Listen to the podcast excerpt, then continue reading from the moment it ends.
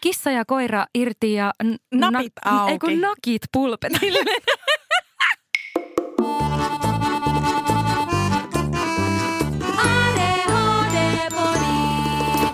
Ohoho, moi, mä oon Fredrika. Hei, mi on Ringa. Ja tämä on ADHD Podi.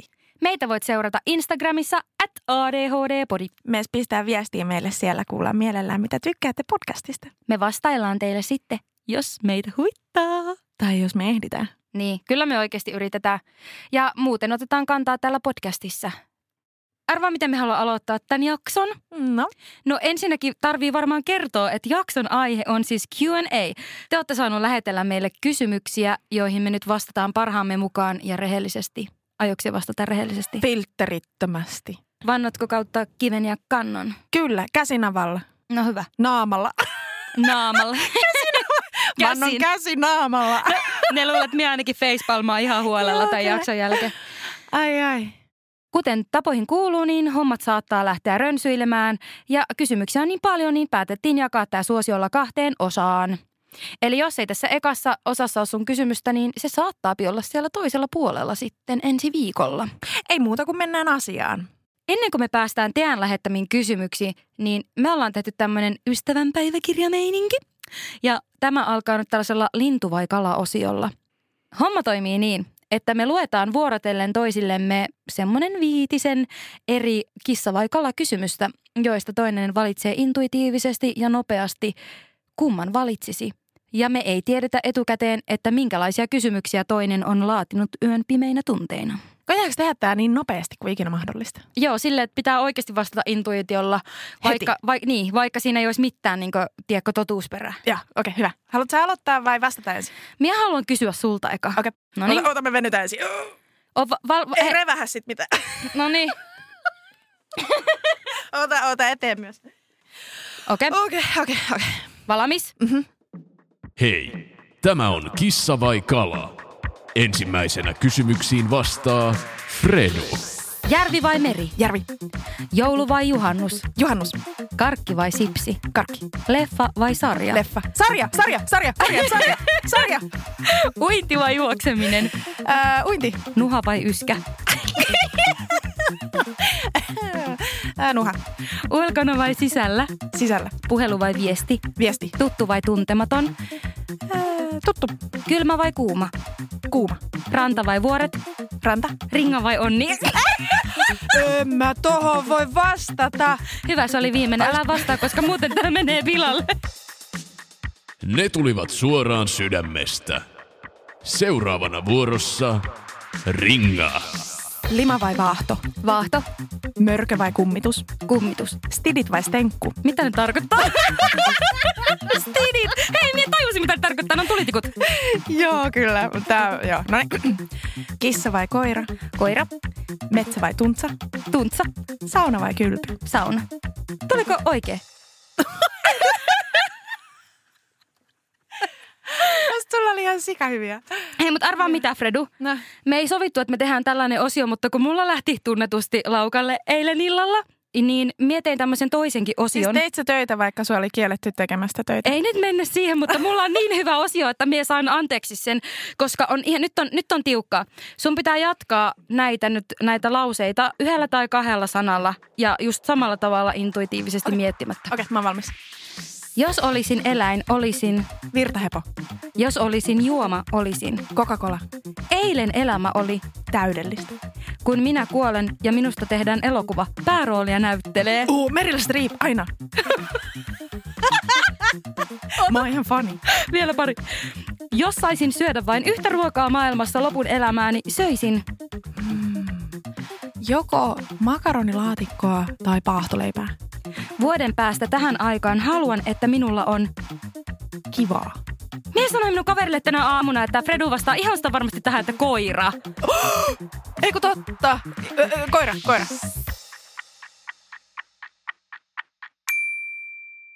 On tullut aika siirtyä teidän kysymyksiin. Ensimmäinen lähtee tästä.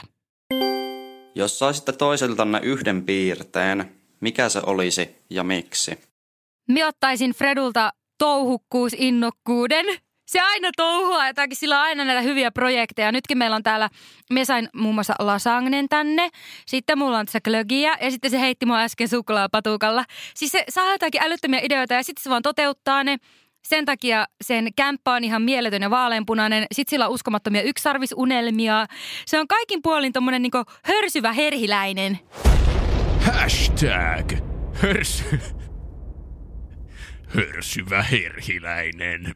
Minä haluan olla Fredu vähintään kolme viikkoa mun elämästä. Kesäloma vai joululoma? Ehkä viikko Ai, molemmista. Mitä tähän nyt sanois?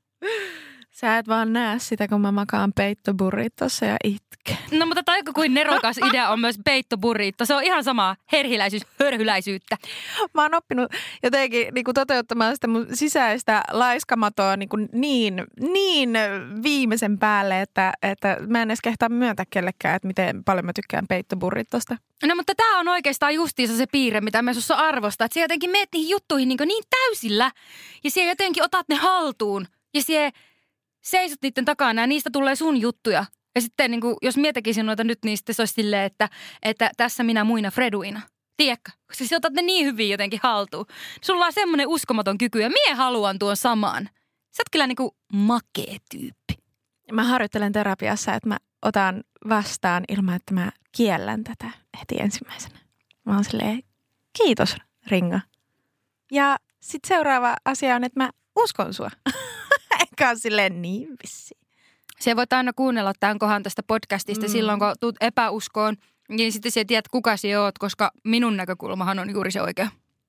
Jos minä sinulta saisin muutamankin piirteen, niin se voisi olla se, se miten sä koet maailman, se miten herkkä sä oot maailmalle, miten herkkä sä oot kosketukselle ja elämyksille, niin kuin sen mä haluaisin kokea. Että mitä on olla niin auki ää, jotenkin elämälle, että se, se niin kuin riittää. Se on niin, kuin niin juovuttava kokemus itsessään, että muuta ei, ei kaipaakaan. Koska kun me ollaan juteltu näistä asioista, niin mä oon huomannut, että mä en ihan tiedäkään, mitä se on. Mä en niin kuin omakohtaisen kokemuksen kautta tiedä, mitä se on kokea maailma niin, kuin niin värikkäästi ja niin väreissä, niin se intensiteetti on jotain, mikä ei olekaan mulle tuttua. Et, et mä enemmän kuvailen itteni semmoiseksi vähän puupökkylöksi, mutta mä tarviin vähän, vähän jotenkin kaikkea pikkasen ekstraa, että se menee perille saakka, että se stimuloi jotenkin tarpeeksi tai jotain. Sille varmaan voisi olla joku hyvin tyhjentävä sana, mutta mä en nyt löydä sitä tähän hätään. Et saat sä yhtään kiinni siitä, että mitä mä yritän solkottaa? Siis me on vaan niin haltioissani täällä ja minusta tuntuu, että tuo minun vastaus kuulosti joltain lasten satujumpalta tähän sinun niin kuin syväluotaavaan, upeaan, niin kuin ylistävään ajatukseen nähden. Ja minä olen niin kuin aivan ihmeissäni, että se voit nähdä minut noin ja se on minusta mahtavaa, koska tuo se, miten me pyrin elämään. Mutta en me voi tietää, välittyykö se muille. Ja se on minusta kaikista hienointa, kun niin kuin mä sanonut aiemminkin, että minä koen olevani ihmisenä semmoinen, mitä me saan ympärillä olevista ihmisistä – niin mie koen, että just noita asioita mie saan sulta vaikkapa. Niin minusta se on siistiä, että tämä kehä jotenkin pyörii. Mä myös voisin ottaa tuon energiamäärän sinulta, mikä potkii tätäkin podcastia eteenpäin, että sen sijaan, että meidän tarvitsisi juoda mitään kofeiinipitoista, niin riittää, että ringaan puikoissa. Trololololo ja hallolo. Seuraava kysymys. Mä haluaisin kysyä Ringalta, että mikä sun mielestä on Fredun omituisin tapa? Ei hitto, tää on hyvä, tää on hyvä. Koska siis sulla on oikeasti yksi ihan mieletön tapa, mitä me on repeillyt tässä viime päivinä, kun ollaan tehty etätöitä toistemme kanssa. Haluanko mä tietää? Haluat. Joudunko mä kasvamaan ihmisenä? Eikö, tää on niin hyvä juttu, tää on niin hyvä juttu. Tää, oikeasti, nyt on kyllä ehkä vähän liikaa hehkutusta tällaisen yhden pikku asian takia, mutta aina kun Fredun kanssa puhuu, niin se on tälleen vaan, ihan niin kuin tälleen selittää normaalisti ja bla bla bla bla bla. Ja sitten kun puhelu loppuu, niin sitten se on silleen, Joo, joo, ei siinä mitään, että katellaan sitten ensi viikolla. Moi moi. Se on joka kerta. Ja mä aina nauran sen puhelun jälkeen. Moi moi. Oikeesti? Joo, se on ihan vitsi hyvä. sellainen, ei voi olla totta. Se on, se on niin loistavaa. Moi moi. Mä ihan ensin muina bossleidyinä silleen, joo, joo, ei mitään, ei mitään, hei, asia kunnossa, asia kunnossa. Ei mitään asia kunnossa, kun hommat Asia kunnossa, hoidossa. Ja, ja, Ö, ensi viikko, moi moi, moi moi, ja just noin, just moi noin. moi. Tää on ihan loistava. Moi moi. Jos voisit herätä ilman ADHDtä, niin ottaisitko mahdollisuuden?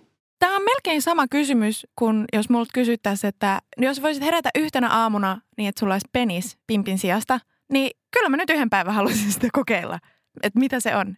Mulla on vähän sama. toimii. Siis silleen, että minä haluaisin myös niinkö herätä ilman ADHDta, jos minä voisin käyttää sen vain just yhden päivän tai yhden viikon ajan. Mutta tässä on riskinsä. Minä automaattisesti ajattelin, että totta kai minä haluaisin, miksi en haluaisi aina uusia kokemuksia, jee, jee, jee. Mutta sen jälkeen mieti, jos se elämä olisikin ihan törkiän siistiä ilman sitä. Niin tulisiko sitten semmoinen masennus, että nyt on palattava omaan elämään ja todellisuuteen. Mä myös mietin, että kuinka paljon joku semmoinen oma persona vaihtuisi tavallaan siinä, että jos heräisi ilman sitä ADHDta. Että o- oisinko minä minä? Tunnistaisinko minä itseäni enää sen jälkeen? Että olisiko se itse asiassa todella outo kokemus tajuta, että tämä ei ole se ihminen, johon mä oon tutustunut koko elämäni. Se voisi kyllä olla tosi jotenkin kriippaavaa. Joo, sepä. Et siinä mielessä, niin kuin sanoit, niin utelias uudelle kokemukselle, mutta um, olisiko se pysyvä ratkaisu? En tiedä. Minä mietiskelin tässä, että onko meillä tavallisilla ihmisillä jotain opittavaa teiltä, mitä me ei välttämättä, välttämättä tajuta elämästä, koska meillä ei ole erikseen määritelty diagnoosia meidän vaivoillemme. Kyllä, Mitä? Kyllä, kyllä.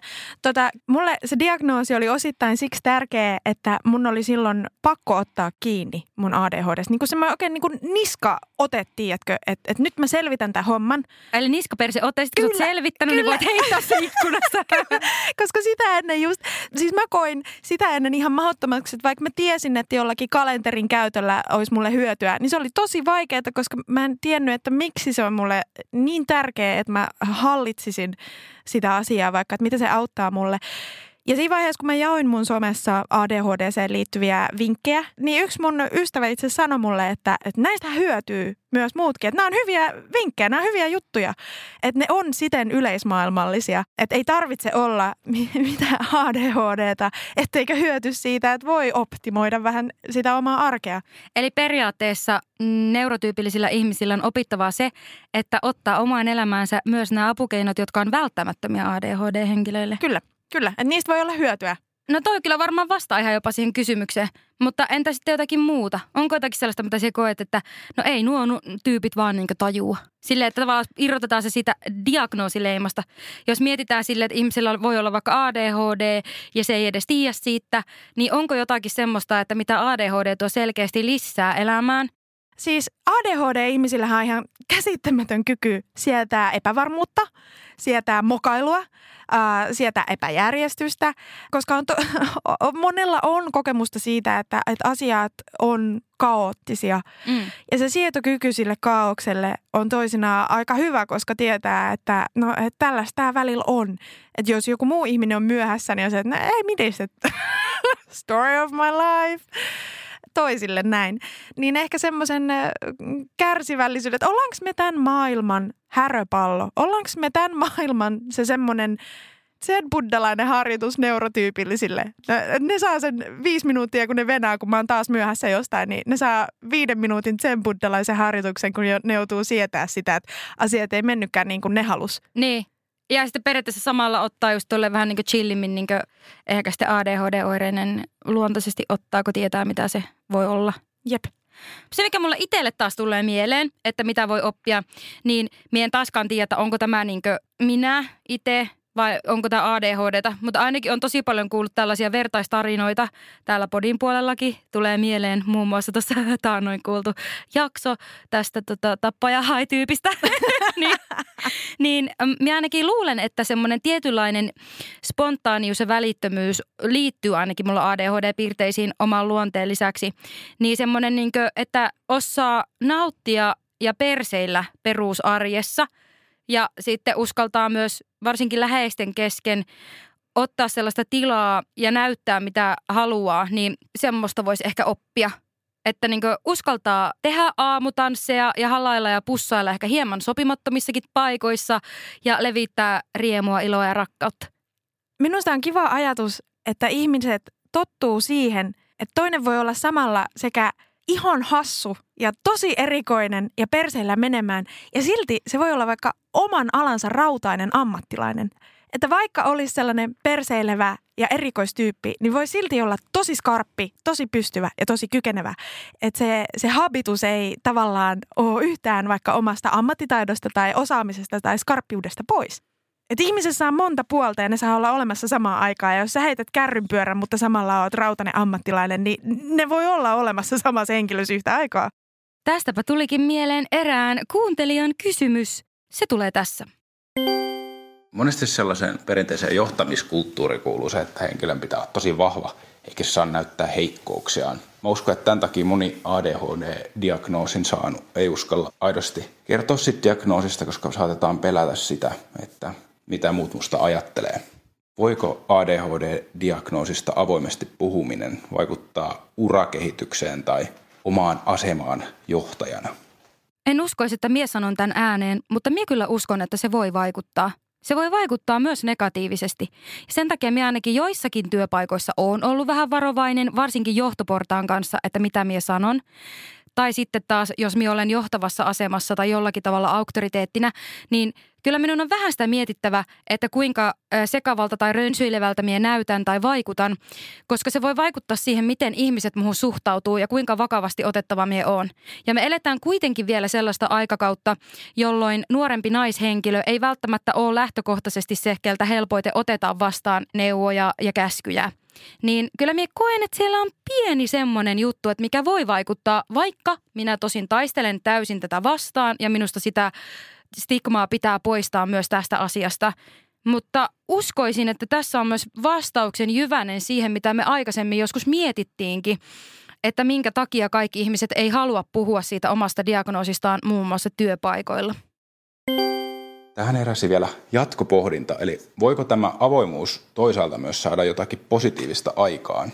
Voiko se vahvistaa esihenkilön asemaa organisaatiossa tai auttaa esimerkiksi työnantajamielikuvan rakentamisessa?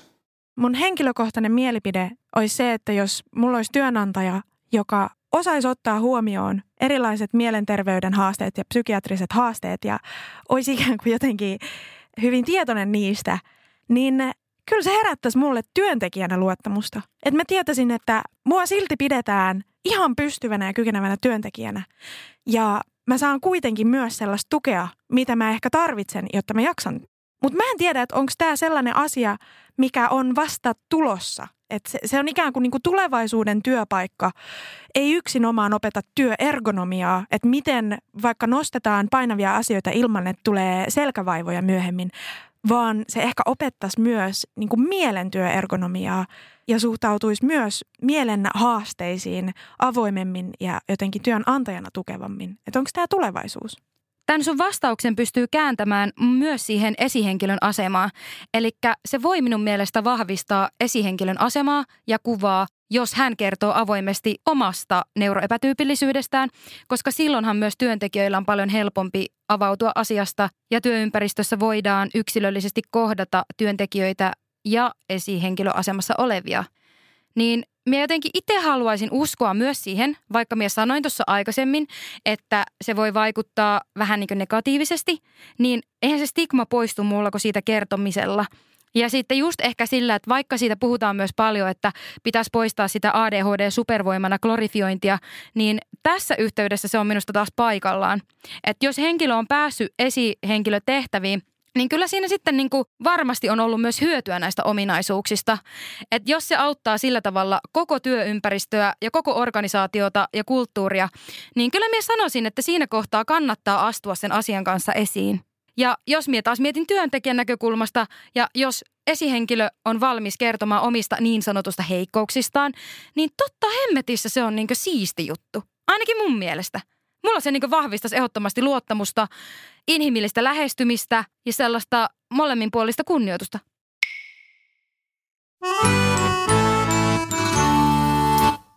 Kysymys oli sellainen, että mitkä on niin teidän selviytymiskeinoja arjessa, kun arki tuntuu paskalta. Kaikki vituttaa ja sä tiedät, mistä se johtuu. mutta sitten ei ole niitä työkaluja heti siinä hetkessä, että miten sä käsittelet ne hommat. Tähän nyt riippuu siitä, että minkälainen se, se eh, gagga on, mikä on osunut silloin kullonkin tuulottimeen. Että onko mulla semmoinen aktiivinen vai semmoinen passiivinen tilanne. Koska jos on passiivinen tilanne, eli on vituttaa passiivisesti tai jotenkin joku masennus on taas potkassut ovesta sisään, jotain, mitä ikinä, niin siinä tapauksessa tämmöinen peitto burrito yhdistettynä kuumavesipulloon, vaahtokarkkeihin, kaakaoon, yksisarvis onesiihin sekä johonkin aivan tautisen hömppään katseltavaan elokuvaan tai sarjaan, niin on todennäköisesti mulle niin kuin paras lohtu siihen tilanteeseen, että mä yritän tehdä olostani mahdollisimman mukavan. Niin se on semmoinen, mikä tuo se, se, se niin pehmeän puskuri jotenkin minun ja sen maailman väliin. Mutta sitten jos on meneillään tämmöinen aktiivinen shaiba, niin mulla on muutama semmoinen ihminen, luottohenkilö, joiden kanssa mä voin ränttää – Eli että mä saan jotenkin aktiivisesti purkaa sitä, että nyt ottaa niin paljon kaikki päähän. Ää, esimerkiksi vaikka mun siskon kanssa se on ihan, ihan ehdottomasti paras tyyppi tähän hommaan. Meillä on molemminpuolinen luottamus ja me myös tiedetään, että joskus kun ottaa päähän, niin tulee sanottua kaiken näköistä, mutta sitä ei tarvitse silti ottaa vakavasti, että se ei tarkoita, että mä oikeasti ajattelisin vaikka elämästä ja maailmasta niin. Mutta sen saa ulos systeemistä ja joku kuuntelee sitä, joku todistaa sitä ja on silleen, no niinpä, no, no niinpä, sanoppa muuta, että ihan Scheibendalenia, niin sitten se on, että jep, kiitti kun kuuntelit, että nyt niin kuin, paljon vähemmän jotenkin vaivaa. Se, mitä Fredu yrittää sanoa, on eskapismi keinolla millä hyvänsä, niin poistu tilanteesta, välttele sitä niin kauan kuin mahdollista ja palaa vasta kun on pakko. vasta kun on pakko tai vasta kun pystyy kohtaamaan se asian ilman, että siihen joko romahtaa tai ilman, että siihen räjähtää. Mä koen, että mulla tämmöinen tunnesäätelyn puoli, että mun on, mun on niin tarpeen saada täytettyä se oma semmoinen emotionaalinen tarve ensin. Että joko niin, että mä puran sen mun aggression, vituutuksen, mikä ikinä, että mä saan sen ulos mun systeemistä niin, että mä en mene ränttäämään sinne asiakaspalveluun siitä asiasta. Ei, se ihminen ei ole tehnyt sille niin kuin mitään, se ei ole sen syytä, vaan että mä saan purettua sen ensin, näin, ja sitten mä voin mennä sen, no niin, voidaanko hoitaa tämä asia, että ei mennyt ihan putkeen, okei? Okay? Tai sitten se toinen on se, että mä oon jotenkin niin lyöty ja niin arka, että mä tarviin sen pienen eskapistisen burriton. Hashtag Eskapistinen burrito. Jonka jälkeen mulla on taas paremmin voimia siihen, että mä voin kohdata sen jutun. Käykö tää järkeä? Mulla ainakin käy. Jos sulla oikeasti arki on pelkkää shaibeliinia, niin älä yritä olla rakentava. Tiedätkö, niin joskus voi olla sille, että älä mene aina sen kautta, että niin nyt mietitään, että miten minä pääsen heti siihen niin parhaaseen lopputulokseen, vaan me on oikeasti kanssa tämän eskapismin kannalla. Siis silleen, että nimenomaan, koska jos siihen niin sysäät sitä sinne kauas, niin jossakin kohtaa sulla alkaa itseäkin se eskapismi ärsyttää. Tai sitten se just tulee automaattisesti, se alitajunta koko ajan prosessoi sitä hommaa. Niin jos sulla vaan on mahdollisuus, niin välttele oikeasti, välttele sitä asiaa, niin se kyllä sitten vähän niin ratkeaa itsestään. Minä ainakin on semmoinen tuulen kasvat kasvattama ja viemä lapsi, että niin kuin, silleen nämä hommat on jotenkin toiminut.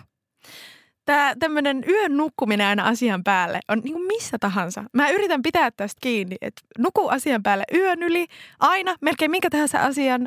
Ja sitten toinen tämmöinen, mikä on auttanut mua, koska vaikka ei uskoisi, niin mä osaan olla ihan todella vihanen. Et silloin kun mä suutun, mä suutun niin paljon. Se on, se on, niin kuin se on liikaa mulle itsellenikin.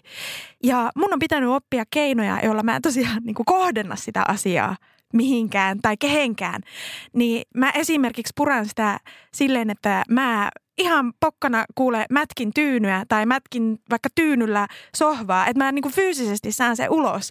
Tai sitten tosiaan vaikka ränttään mun siskolle, tai teen näitä molempia samaan aikaan.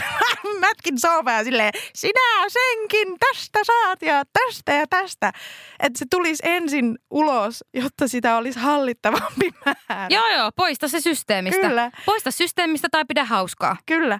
Miten sitten, jos on tämmöinen, että arki on shaibaa siten, että se ei ole kumpaakaan näistä että, että mitään selkeää ei ole tapahtunut, vaan se on vaikka pitkäaikaisesti jotenkin jähmeesti paskaa. No mun mielestä tähän taas vastaus on eskapismi. Tai oikeasti...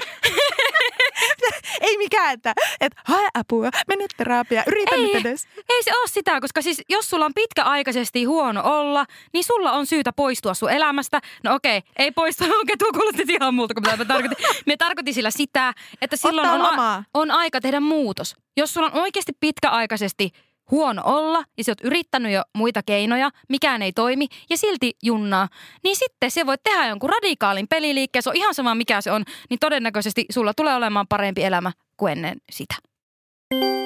Kerrotko sosiaalisissa medioissa tai deittiäpeissä, että sinulla on ADHD? No, kerrotko Fredu?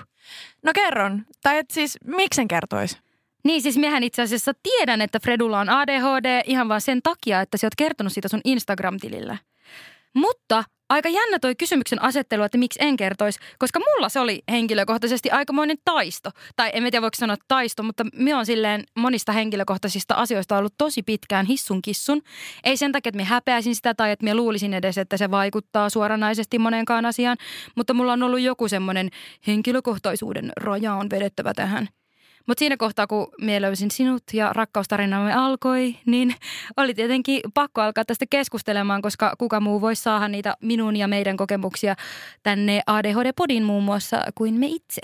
Tämä on vähän niin semmoinen vastuu, että tästä on vähän niin kuin pakko hölö, hölö, hölö siellä sosiaalisessa mediassa. Vaikka ei uskoisi, niin mä oon tosi yksityinen ihminen. Se voi tuntua hankalalta käsittää, että mä, mä pidän hyvinkin paljon yksityisyydestä. Ja on tiettyjä asioita, joista mä oon ollut avoin vaan, koska mä oon kokenut, että sellaisen tiedon kuuluu olla avointa. Um, mä en tiedä, että onko mulla vähän sellainen kokemus, että mulla ei ole tässä aiheessa tarpeen olla yksityinen, koska mä kestän sen, että se on julkista. Mutta sitten mulla on muita asioita, joissa mä en kestäisi, että ne asiat olisi julkisia. Että mä haluan ja tarvitsen pitää ne yksityisinä. Mutta tämä on semmoinen asia, mistä julkisesti puhuminen on tällä hetkellä niin helppo ja luonteva osa, että mun ei tarvitse sitä miettiä. Ja vaikka me ollaan täällä omina itsenämme, niin tässä on tietynlainen formaatti, joka ehkä suojaa jollakin tavalla siitä henkilökohtaisuudesta. Ainakin mulla on semmoinen olo, että vaikka me täällä hölötän ihan mitä tahansa ja kerron oikeasti aika henkilökohtaisia asioita, niin silti siinä onnistuu pitämään jonkunnäköisen roolijaon. Että vaikka sitä puhuu myös vaikka poikaystävästä tai kämpiksistä ja näin, niin kyllä silti on aika tietoinen, että mitä sinne maailmaan päästää. Me ollaan myös siten ystävien seurassa, että me tehdään nimenomaan ensisijaisesti vertaisilta vertaisille. Ja sen lisäksi siis muut ihmiset voivat oppia ADHDsta tämän meidän median kautta. Ja mehän jaetaan myös paljon meidän vertaisten kokemuksia tämän niin kuin formaatin välityksellä. Niin ehkä siitä tulee myös sellainen turvallinen olo. Joo, vähän niin kuin, että ei ole yksin. Ja tätä tehdään just jengillä. Joo. Joo, He- helpompi kertoa hyvä siitä. Tiimi. Hyvä tiimi. Oikeasti, kaikki te siellä. Vaikka me ollaan täällä, me hölötetään pääsis kahdestaan ringankaan, niin kyllä mulla on sellainen kokemus, että, että meitä on enemmän, että me tehdään tätä yhdessä. Sitten kuitenkin, että sattumalta mulla ja Ringalla on ollut tämä mahdollisuus starttaa tämä, tuoda tämä ääni tähän, mutta silti me halutaan ottaa se koko tiimi huomioon ja tehdä tätä yhdessä. Se on just näin. Mutta miten sitten tämä deittipuoli? Mä tiedän, että sieltä on missään deittisovelluksissa, mutta jos se oisit, niin olisiko siellä heti silleen Fredu, ADHD-pioneeri? Ai ai, ADHDn lähettiläs. ADHD-advokaatti. Voisitko olla sellainen Tinderissä? Ah, varmaan. Mä, mä, tota, mä en tiedä, haluaisinko mä välttämättä tuoda sitä ensimmäisenä asiana siinä suhteessa esille, koska mun kokemus on myös se, että kun mä ystävystyn tai kun mä ihastun, niin on aika iso todennäköisyys, että se toinen ihminen on myös jotenkin kirjolla. Eli, eli tässä kohtaa joku semmoinen samankaltainen äh, vetää puoleensa. Niin, niin mä en niin tiedä, että olisiko se olennaista, jos sillä olisi vaikutusta siihen ihmissuhteeseen, ja yleensähän niillä onkin vaikutusta ihmissuhteeseen, niin se, se on keskustelu jossain vaiheessa, joka on syytä käydä. Että hei, että et mä tarviin, että meidän treffit on kalenterissa sovittuna kolme viikkoa etukäteen, koska muuten mä en muista tulla paikalle. Tai jotain, että se täytyy niin kuin, ottaa myös huomioon tietyissä asioissa. Niin, että se tulee silleen luontevaa reittiä pitki. No näin mä toivoisin, että sellaisessa tilanteessa se tapahtuisi. Kyllä mä ymmärrän, jos sen haluaa pitää itsellään. Se on henkilökohtaista terveystietoa myöskin ja voi olla, että se on vähän arkapaikka. Ei sitä tarvitse kaikkien tietää. Silloin, jos sen toisen ihmisen täytyy pystyä ottaa se asia huomioon, niin sitten mä näkisin, että se on tärkeää jotenkin sanallistaa ja kertoa, että mitä se niin kuin tarkoittaa. Öö, miten deittailussa sulla? Onko tämä asia, jota sä tuot esiin ja missä vaiheessa? Miekään en ole tällä hetkellä missään deittisovelluksissa, mutta en mie kyllä sitä myöskään sinne pistäisi minnekään esittelyyn, jos olisinkin.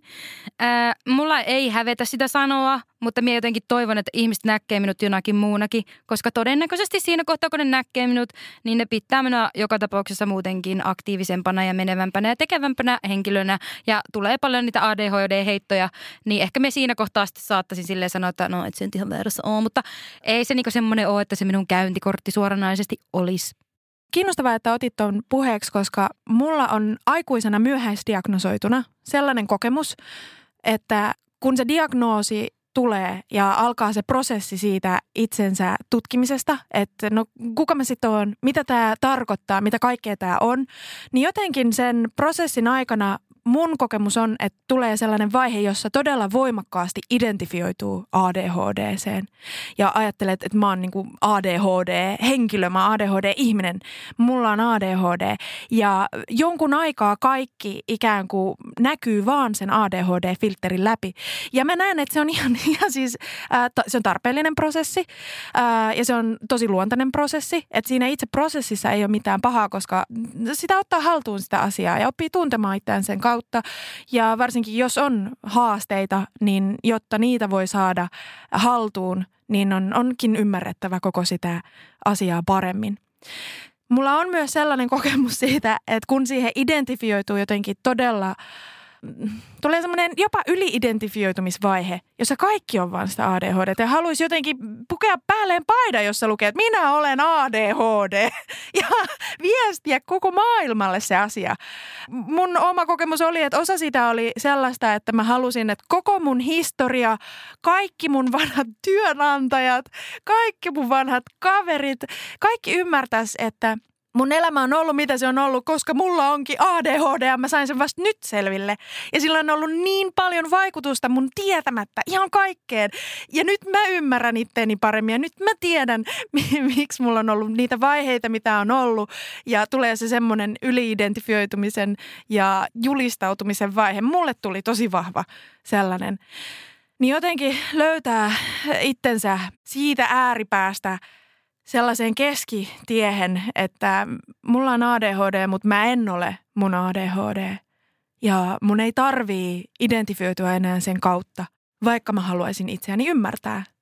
Toi on myös luonnollinen vaihe. Ja varsinkin ulkopuolelta tätä sinun elämää seuranneena, niin minä koen, että se on ollut siinä mielessä tarpeellista, että jos me mietin vaikka sitä aikaa, kun me ollaan tavattu – niitä vuosia silloin, kymmenen, yli kymmenen vuotta sitten ja kaikki tämä, mitä ollaan tultu tähän päivään. Siinä oli toki se vaihe, kun me ei hirveästi nähty ja just sosiaalisen median kautta sain tietää tästä sun prosessista ja tälle. Niin minusta tuntuu, että se, vaikka se on ollut aina minun mielestä hirveän sillai, jollain tavalla sinut itses kanssa, tai että sä oot niinku etsinyt itseä jotenkin aktiivisesti, voisiko niin sanoa, että sulla on niin kuin, voi olla, että sulla on ollut eri elämänvaiheita, mutta sä oot koko ajan pyrkinyt jollain tavalla olemaan läsnä ja löytämään sen, että kuka se oot.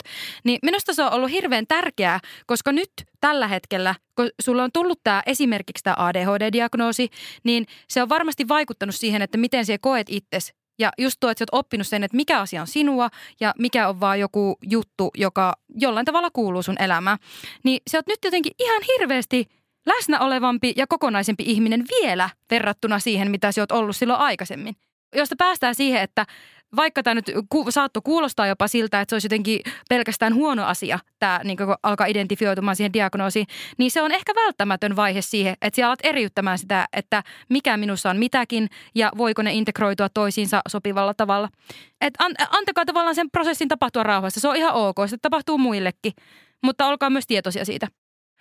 Sen siis toinen ääripää tämän yliidentifioitumisen voisi olla se, että ei halua millään tavalla identifioitua siihen. Ei, niin kuin, ei anna sille diagnoosille mitään jotenkin sijaa siinä, että se minä en ainakaan ole. Joo, nyt puhutaan siis ringasta. siis, siis, ja, ja mä luulen, että, että nämä, nämä on molemmat niin kuin, tarpeellisia olemassa olevia vaiheita. Ja jos mun muututuntuma on yhtään oikeassa, niin lapsena diagnosoidut, varhain diagnosoidut, jotka on saanut sen leiman, niin ne ehkä menee useammin sen, en todellakaan Mm, identifioitu taistelee sitä vastaan, Kyllä, kyllä. kyllä Jep. koska ne haluaa eroon siitä leimasta. Ja sitten taas ne, jotka saa myöhemmin sen diagnoosin, niin menee taas sen kautta, että, että tämä olen minä, koska se prosessi vaatii sen. Minä ainakin hyväksyn tämän sun väitteen. Yes, yes. Mun mielestä on myös ihan loistavaa, että tämä lähti kuitenkin siitä kysymyksestä ja ajatuksesta, että no sanoiko sä siitä Tinderissä tai jossain sun niin kuin, sosiaalisen median kanavilla. Onko teillä minkälaisia superfokuksen kohteita ja kuinka usein se kohde vaihtuu?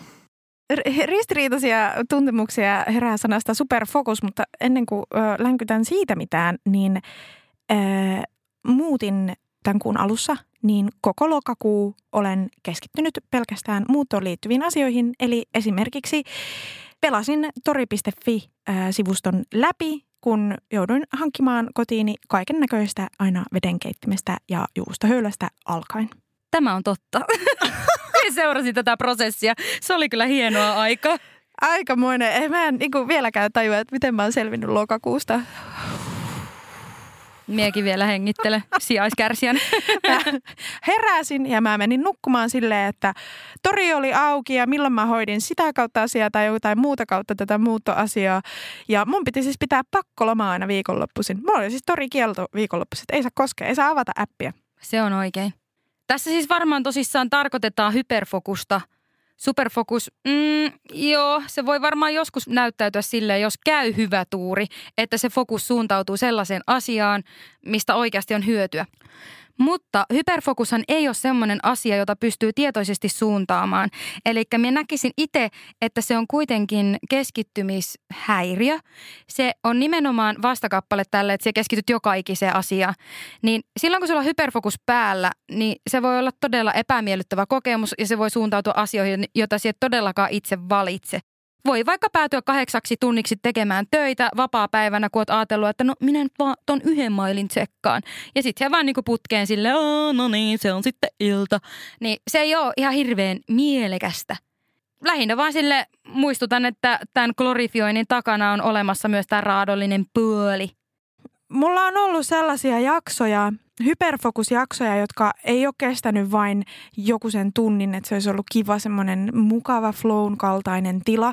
Se on eri asia. Se flow-tila on eri asia kuin hyperfokus. Se hyperfokus on mulle monesti semmoinen todella kankea paikka ja se tosissaan sitä ei pysty suuntaamaan. Mä en pysty valitsemaan, että miten mä saan sen päälle tai miten mä saan sen pois.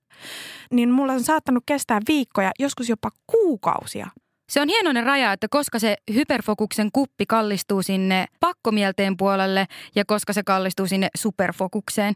Kyllä me kuitenkin voin tunnistaa ja myönnän myös sen, että vaikka siinä on näitä sivuseurauksia, niin on mulla ollut niitä onnekkaitakin hetkiä, että siitä on ollut hyvinkin tuottosa, on oppinut paljon asioita, on oppinut asioista, jotka kiinnostaa ihan älyttömästi ja myös just niin uusia taitoja saanut. Niin kyllä minä niin sanoisin, että minä olen itse suhteellisen hyvä monessa asiassa tämän hyperfokuksen takia, niin minä näen myös tämän puolen kyllä, että en minä niin halua pelkästään teilata sitä, vaikka minä olen myös itsekin menettänyt paljon asioita, esimerkiksi omaa terveyttä varmasti ajoittain sen takia unia, ruokajuttuja ja näin. Niin tota, mm, kyllä, sijoit Fredu asian ytimessä. Mikä on teidän ö, lemppari ADHD-meemit? Kysyn tätä myös sen takia, että musta olisi kauhean lystikästä, jos te yrittäisitte selittää jotain meemejä. Niin tehkää se, kiitos. Nyt kyllä nakki napsahtaa meidän meemikuningatar Fredulle. Alahan kertoo. Miten pahasti haisee, jos ilmoittaa pitävänsä itse tekemistään meemeistä? No ainakin se joudut nyt pistään kaikki sinun itse tekemät ADHD-meemit meidän Insta. Ah, joo. Niin, ah, ei. Minä haluan ne sinne. Mutta kerro paras niistä. No niin, okei. Okay. No, semmoinen, mihin mä samaistun ehkä lähinnä aina, niin on tuota tämmöinen henkilö, jolla on korkokengät ja hän tuota, on jäänyt semmoiseen, hän on semmoisessa asennossa, missä hän nojaa käsillä polviinsa, että on vähän etukumarassa ja lepää niin kuin kehon painoa niiden käsien varaa. Ja sitten hänellä on silmälasit kasvoilla ja jotta hän näkisi niiden silmälasien ää, läpi kunnolla eteenpäin, niin hän joutuu rypistämään naamaansa. Eli nostamaan niin kuin nenää vähän ylöspäin, jotta ne lasit nousisi vähän ylöspäin, jotta hän näkisi niiden läpi. Ne saattoi olla myös aurinkolasit. Tällä henkilöllä on siis aivan loistava semmoinen keskittynyt ilme, jossa hän yrittää nähdä paremmin. Ja sitten mä oon liittänyt siihen, mulla on kaksi eri versiota siihen, joista se toinen tosiaan kuuluu, että, että kun koitan muistaa, missä kaikki mun kamat taas on tai joku vastaava. Tai kun koitan muistaa, että mihin mä oon jättänyt mun kahvin. Koska se niinku, mä hukkaan mun himaan mun tavaroita. Että mä pidän sitä kädessä ja sitten se häviää. Ja sit se, se on se ihan aktuaalinen kokemus mulle, kun mä mietin, että mihin ihmeeseen mä oon laittanut sen kahvin, jota mä just äsken join. Mun mielestä yksi parhaita on semmoinen kuva, jossa on semmoinen älytön hieno miljoona jahti. Ja sitten siinä lukee jotakin, niin kuin, miten muut ikätoverini hoitavat elämäänsä tai jotain tällaista. En muista tosiaan sanatarkkaa. Ja sitten siinä on sellainen ö, tyyppi surffaamassa jollain saamari liukurilla suurin piirtein jossain jäätävissä elämäaalloissa ja sitten meikä surffaamassa tässä elämän aallolla. Niin se on semmoinen jotenkin, joka kuvaa silleen mua. Ja parasta on se, että mie en jotenkin ole loukkaantunut siitä, vaan myös sille ihan fiiliksissä, että jee, yeah, meitsi on toi alempi tyyppi. Tämä ei ole suoraan ADHD-meemi, mutta siis sellainen kuva ää, merenrannasta ja siellä merenrannassa seisoo lehmä. Siis mikä on jo itsessään ihan absurdi random asia. Ja se lehmä katsoo sinne kaukaisuuteen merelle horisonttiin. Ja siinä on kuvateksti, että en tiedä, miten tämä lehmä käy läpi tällä hetkellä, mutta pystyn samaistumaan. Toi kyllä kuulostaa ADHD-meemiltä. Se voisi olla. Tämä on vanha kuin taivas. Mutta ADHD-meemit, äh, se skene vähän sille kehittyy vielä. Siellä on paljon sellaisia meemejä, jotka jotenkin puhuttele mua yhtään. Ähm, tai et, niin paljon huonoja meemejä, voinko sanoa näin? Mutta hei, täkätkää meille nyt hyviä ADHD-meemejä. Me voimme tehdä siitä Instan kohokohta juttu. Kyllä. ADHD-meemit. Mm, nice. Todellakin. Nice. Tulos. Tehkää omia. Musta olisi kiva saada suomenkielisiä meemejä enemmän myöskin. Tai meemi-ideoita tai jotain. Tai ehkä meidän pitää vaan alkaa kääntää niitä suomeksi. Kello tik tik tik tikittää. Ja on aika, aika lopettaa. Tältä erää siis, koska näiden kysymysten parissa jatketaan vielä ensi viikolla, niin kuin tuossa alkupuolella lupailtiinkin. Hyppää siis linjoille ensi viikolla. Tämmöinen vapaamuotoinen keskustelu myöskin silloin seuraa. Palataan sitten astialle. Moi moi! moi.